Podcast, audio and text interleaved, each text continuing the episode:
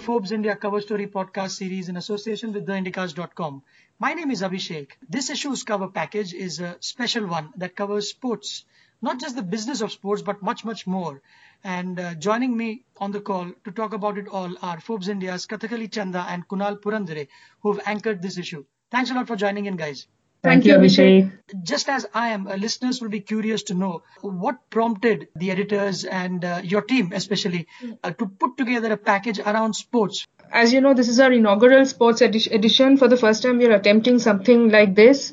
And while we are known for our uh, lists, our uh, business coverage, you know, being an Indian, you can't just stay away from sports. And we thought this was a very critical year for Indian sports, not just because we are uh, going into the Cricket World Cup, but this is also the year where qualifications for Olympic sports start. You know, we are going into 2020 Olympics next year, and a lot of players would look to book their slots over this year and early next year. So we thought this would be a good time to look at not just cricket, but also other sports, you know, beyond cricket. As you see, um, you know, we've looked into kabaddi, you know, we've looked into women's hockey. So we thought that that um, you know, given the sort of juncture we are at, it would be a good time to do a sports special.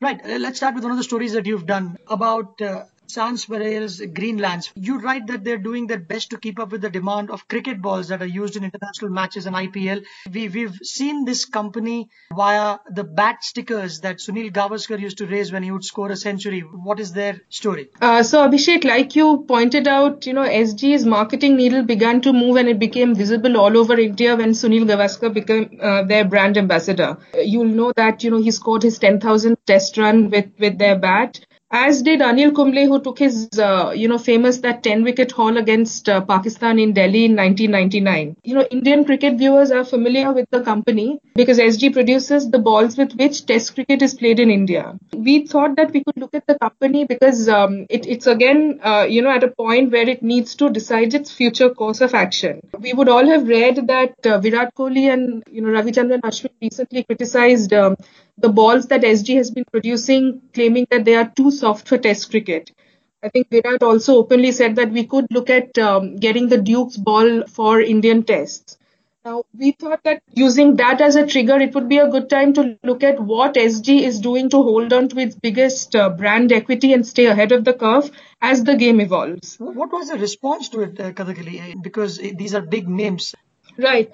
I asked the, this question to Mr. Paras Anand, who's the marketing director and third generation, uh, you know, of, of, the business family, and he calls it uh, quote unquote a feedback issue. That so long they hadn't heard this feedback, and now that it's come to them, they're going to take it up and move forward.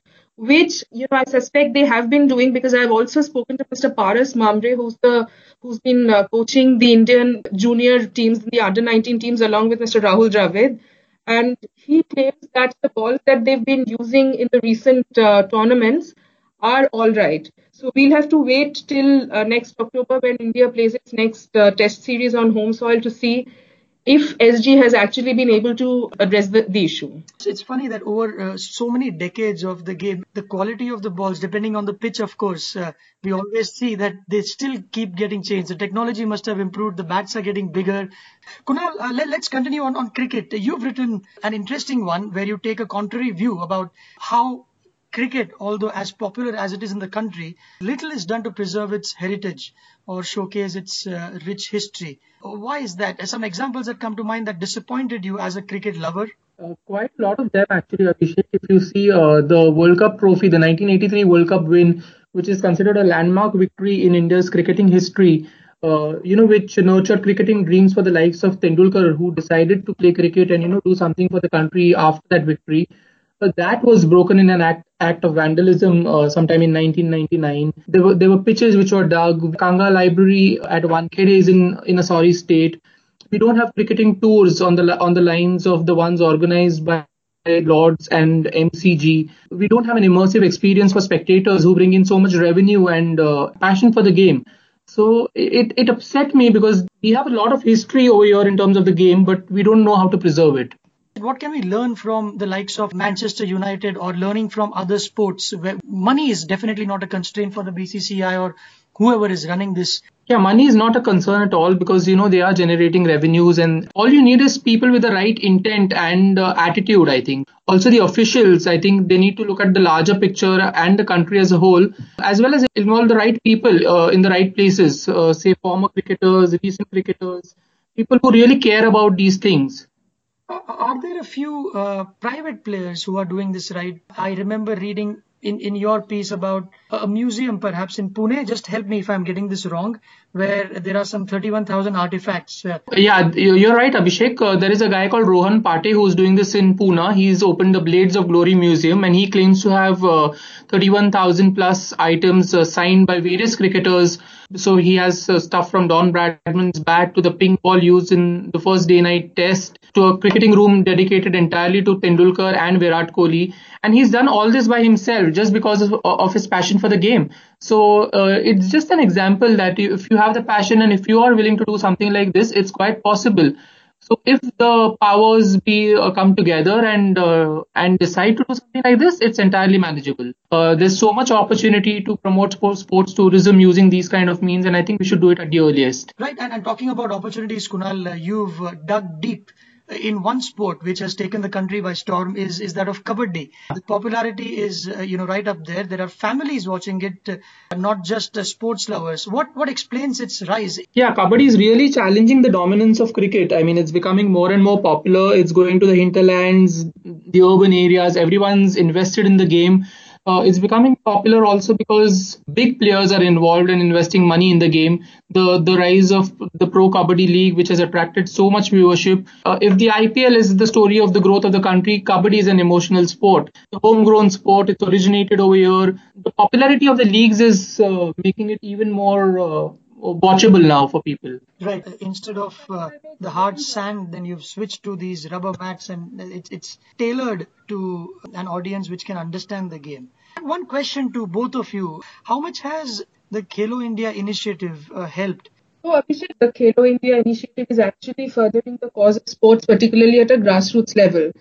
Uh, not only because you're you're uh, giving exposure to young kids from hinterlands, but also the fact that it's being telecast uh, on on national channels gives them that impetus to to you know work even harder because they can be seen across the country. It, it's indeed an excellent initiative to open up the playing field to a lot more uh, sports persons, and uh, we can only hope that um, you know in in future uh, this initiative gets bigger and bigger.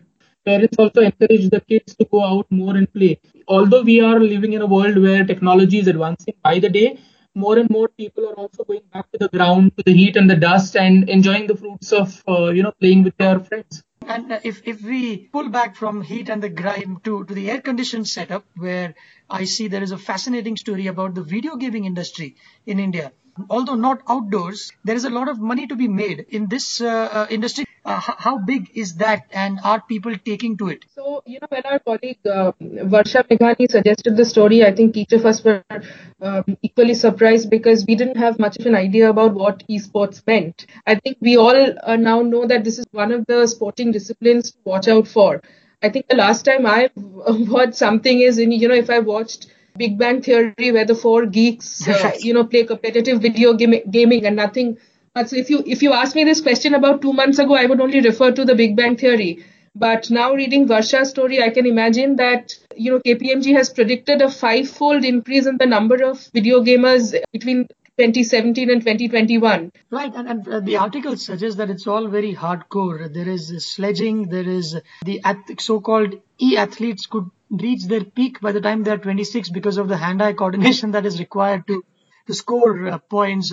Right. Who would have who would have thought? Because we were all uh, play, doing video games just for leisure, but uh, not anymore. Because if you read Varsha's story, you'll see how Hima Das was really kicked to meet one of the uh, video gamers who won a medal at the Asian Games. As of now, video gaming is still a trial sport at the Asian Games. But who knows? By the next Asian Games, we it might be a competitive discipline, and we might get a few medals from that. I'm sure it's a combination of mental and physical strength. Uh, it's it can't just be one discipline.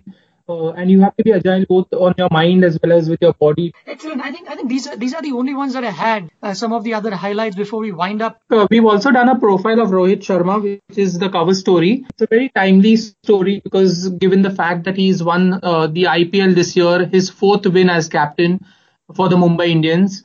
I'm sure he'll be looking forward to this World Cup. I think he missed out on uh, the World Cup 2011 when India won. He wasn't selected uh, at the times. Yeah, yeah, he wasn't. So, so I'd also like to flag off a photo feature which, which has been curated by Madhu Kapparath, which looks into you know how the Olympic medal quest has been shaping up in our country. It, it looks at how some of the former Olympians, like an Abhinav Bindra, has set up a high performance center in order to uh, fuel the ambitions of the future Olympians. It also looks at someone like Mary Kom, who's won an Olympics and who's also gearing for another Olympics next year some other Olympians like Karnam Malleshwari, whose story I think is al- almost forgotten by now, who won a bronze at the 2000 Sydney Olympics. She's pooled in rupees 22 crores. She's got sponsorships of rupees 22 crores and is going to set up a training center in order to train future Olympians. Sports is throwing up new stars, younger stars, uh, which people are uh, people are really uh, admiring the kind of effort that they are putting in and the glory that they're bringing to the country. Some of these are, are para athletes who have done extremely well in the recent past. So there is a feature on para athletes as well. Uh, apart from that, there is a story on the families of these sports persons, you know, the, the support system that they have, without whom it won't be possible to practice the way they do, travel the way they do, organize things, you know. So there's a behind the scenes story about them as well.